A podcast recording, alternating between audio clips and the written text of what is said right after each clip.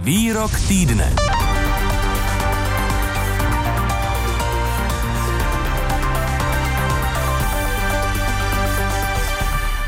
Připomeneme větu ukrajinského prezidenta Volodymyra Zelenského. Ukrajina podle něj musí udělat všechno pro to, aby získala zpět suverenitu nad samozvanými oblastmi na východě země. Volodymyr Zelenský to řekl v rozhovoru, který v Kijevě pořídila Česká televize a další zahraniční média. Podle Zelenského budou případnou kompromisní dohodu s Ruskem o ukončení války a pravděpodobně těch podmínek na Ukrajině, tak to by měli schválit ukrajinští občané v referendu Ale s naším grupám, jaký vedou tam перемовини, já jim pojím. Našim vyjednávačům jsem řekl, když mluvíte o těch změnách, které mohou být historické, tak jediným řešením bude konání referenda. Sami lidé budou muset zodpovědět otázku o formátu kompromisu. Je to otázka vzájemného porozumění mezi Ukrajinou a Ruskem. Pytania naší rozmluvy i rozumění mezi Ukrajinou a Rosí. K tomu je potřeba dodat, že Ruská federace ocenila prohlášení prezidenta Volodymyra Zelenského o tom, že jakýkoliv kompromis dosažený v rámci mírových jednání bude muset odsouhlasit v plebiscitu ukrajinský lid, tedy oficiální stanovisko. Jak by takové hlasování ale vlastně reálně mohlo vypadat, kdyby k němu vůbec mohlo dojít, za jakých podmínek? Na to se zeptám Pavla Havlíčka, analytika výzkumného centra Asociace pro mezinárodní otázky. Dobrý den. Dobrý den. Pane Havlíčku, umíte si někdy v dohledné době představit takový hlasovací proces na Ukrajině? Jaké podmínky politické, ale i reálné toho běžného života by musely být splněny? Já si myslím, že by těch podmínek musela být eh, celá řada, ale v první řadě by je muselo vytvořit skutečně Rusko, protože jakémukoliv referendu by muselo samozřejmě předcházet klid zbraní a nějakým způsobem stabilizace té situace, aby skutečně takováto dohoda mohla být vlastně projednána v jakémsi budoucím eh, referendu. Je to samozřejmě velmi citlivá záležitost. Všichni si to eh, na Ukrajině uvědomí, že nemůže dnes rozhodovat o věcech jenom prezident, zejména pokud jsou, se týkají například územní integrity Ukrajiny. Tohle to je prostě věc, o které by měl skutečně rozhodnout každý jednotlivý Ukrajinec a Ukrajinka, ale na druhou stranu prostě ta realizace nás eh, právě stále ještě čeká a opravdu ji musí umožnit Rusko svým chováním. Eh, dnes prostě si takovou věc nedokážu za té současné situace představit. Ačkoliv to Ruská federace eh, popírá, tak ruské ozbrojené síly v mnoha oblastech, například Mariupol, ale i jinde, míří na civilní cíle, na obytné domy. Zároveň z Ukrajiny před agresí uprchly miliony lidí, tedy miliony lidí, kteří by se jednou mohli za lepších okolností vyjádřit k podmínkám nějaké poválečné existence, tedy miliony voličů. Další lidé jsou vnitřně vysídlení v rámci Ukrajiny. Jak velký toto je a může být do budoucna problém? Já myslím, že obra, opravdu obrovský, protože samozřejmě pokud se podíváme na tu masovou uh, vlnu, řekněme, přesunu ukrajinského obyvatelstva, které logicky utíká prostě před tou ruskou agresí, tak opravdu tohle to má daleko sáhlé konsekvence. Vylidňují se ty uh, regiony, které jsou prostě za, za, zatíženy uh, nějakým způsobem uh, prostě poznamenány tím vojenským konfliktem a naopak se spousta lidí přesouvá na západ země právě protože prostě zatím je ten region víceméně uh, bez bezpečný. Stejně tak vidíme to i u nás v České republice, ale v sousedním Polsku a i v dalších zemích sousedících s uh, Ukrajinou, tam se prostě přesouvají dneska miliony lidí. Mluví se o tom, že opravdu několik uh, milionů dalších je prostě vnitřně přesídlených a už vlastně tím pádem tedy uh, v pohybu. Co to tedy bude znamenat, si zatím třeba v případě právě tohoto hypotetického referenda nedokážu vůbec eh, představit. Nicméně je to prostě obrovská zátěž, která eh, Ukrajinu bude provázet na dlouhé eh, měsíce a roky, než se ta situace opět stabilizují. My víme o těch lidí, že se chtějí vrátit, ale jestli to bude možné, nebo jestli budou mít kam se vrátit, to je úplně jiná otázka. Situace je teď eh, tedy taková a ptám se na to, co vlastně tím vyjádřením pan prezident Zelenský myslel, že on jako eh, prezident, jako hm, člověk, který stojí v čele eh, hrdiné obrany země, která se brání agresi, usiluje o obnovení Ukrajiny, včetně okupovaného, anektovaného Krymu Ruskou federací, včetně těch takzvaných republik Luhansk, Doněck, neuznaných, pouze uznaných Moskvou v předvečer té invaze. A pokud by to mělo náhodou být jinak, tak eh, to musí schválit právě občané, ukrajinští občané v referendu? Já si myslím, že bez pochyby tohle to prostě jinak absolutně nejde. A těchto těch věcech nemůže prostě rozhodovat jenom ukrajinský prezident. Ani bych neřekl, že to může rozhodnout třeba ukrajinský parlament jako jeden z těch prostě nejvyšších ústavních orgánů na Ukrajině. Musí to být skutečně každý jednotlivý občan a občanka Ukrajiny tak, aby prostě to rozhodnutí bylo dostatečně legitimní, protože opravdu je to nesmírně citlivá záležitost Bavíme se tady o, řekněme, budoucím eh, směřování Ukrajiny. Eh, bavíme se tady o územní integritě té země. Opravdu tohle to jsou eh, velmi citlivé otázky, které se dotýkají ústavního pořádku té země a ani prezident není tím pádem v pozici, aby tohle to mohl sám vlastně rozhodnout. Takže opravdu tady je velmi důležité, aby vlastně zůstalo velmi pevné pouto mezi řekněme, nejvyššími představiteli Ukrajiny a ukrajinskými občany. Tohle je naprosto klíčové a samozřejmě Rusko může vlastně tímto způsobem i spolehat na to, že dá podmínky na stůl takové, které třeba budou představitelné pro, řekněme, ukrajinského prezidenta Volodymyra Zelenského,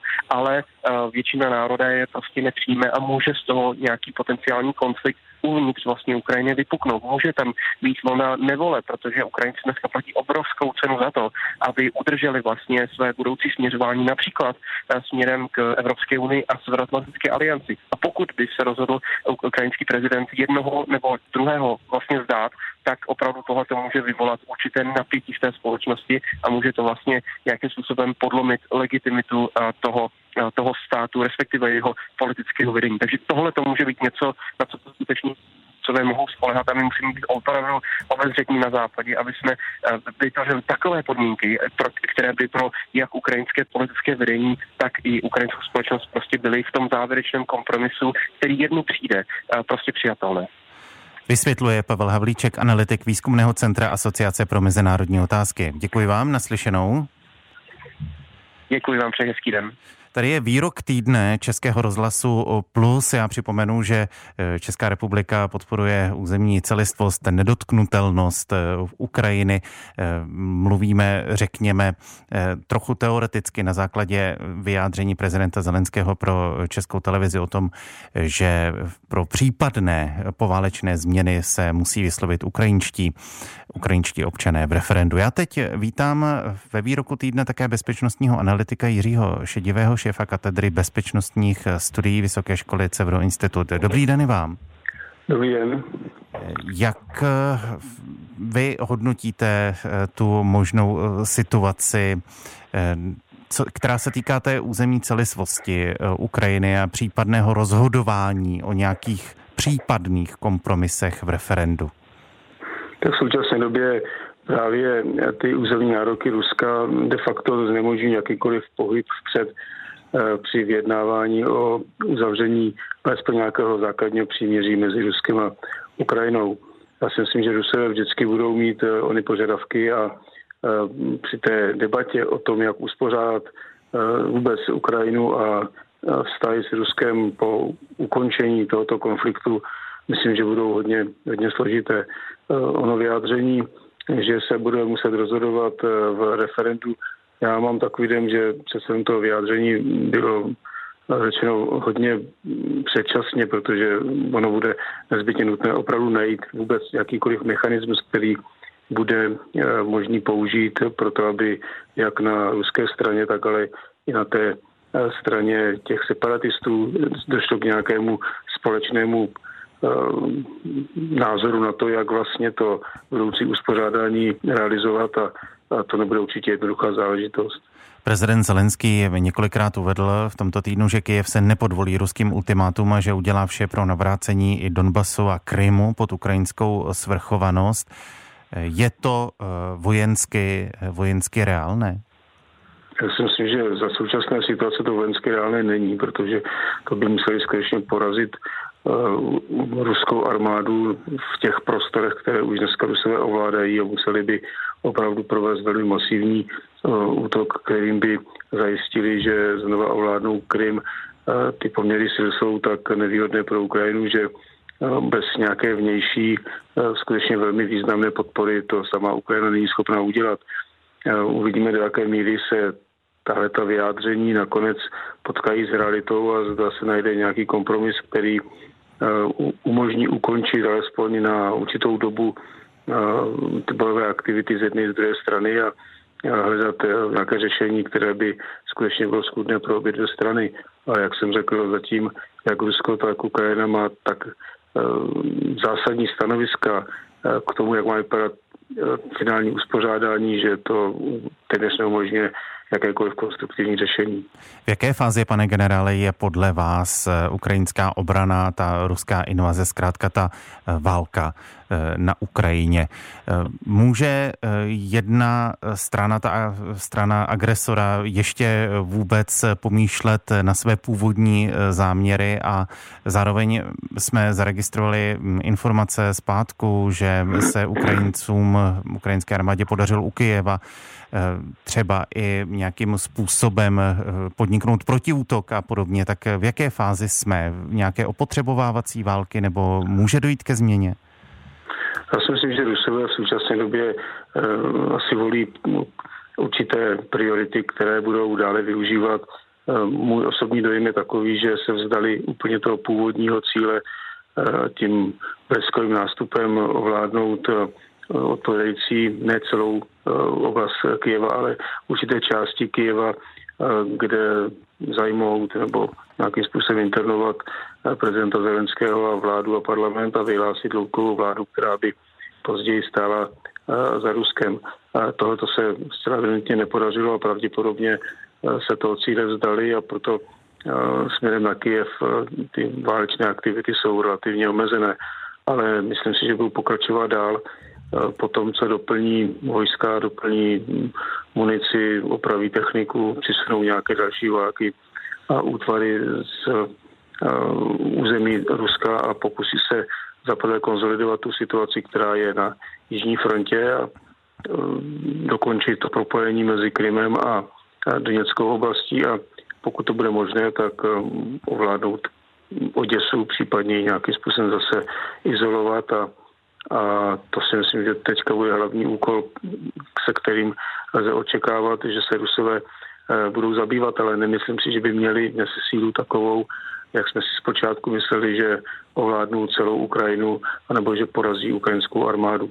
Ukrajinská armáda dneska je v pozici, že velmi účinně a efektivně proti Rusům bojuje a myslím si, že pokud se Rusku nepodaří ta budoucí další ofenzíva, tak se vytvoří takový vyvážený stav, který ale mimochodem zároveň umožní, aby se začalo konstruktivně jednat, protože obě dvě strany budou hledat nějaký kompromis. Pro vás jako bývalého náčelníka generálního eh, štábu, jaké bezpečnostní záruky by pro Ukrajinu, ale eh, možná, byť my známe tedy požadavky Ruské federace prezidenta Putina, jaké bezpečnostní záruky by eh, mohly umožnit ta jednání a mohly by především ukončit ta jednání nějakým mírovým stavem? No, to je ta, ta otázka. Za prvé, zda Rusové se někdy vzdají především Krymu, což si myslím, že je ten ústřední bod na straně Ruska. A samozřejmě, že Ukrajina se bude snažit eh, veškerá území dostat zpět pod svou kontrolu. A pokud eh, máte na mysli, kdo bude zabezpečovat nebo garantovat onu bezpečnost Ukrajiny proti případným dalším útokům Ruska, já si dneska nedovedu přesně představit, kde by to měl být, protože ono garantování nezávislosti územní celistvosti Ukrajiny, které bylo deklarováno v roce 1994 Spojenými státy americkými a Velkou Británií. Potom, co se Ukrajina vzdala svých jaderných zbraní, tak to de facto nefunguje. Myslím si, že tohle bude, by bylo zase poměrně hodně složitou debatou mezinárodního společenství a nemohli by to dělat jenom státy té západní komunity, ale museli by se přizvat i některé jiné významné státy. Ehm, myslím, že pan prezident Zelenský si mluvil dokonce i o Indii.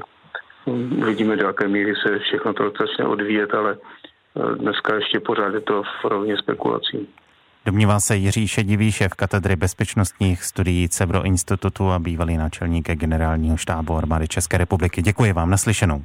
Taky naslyšenou.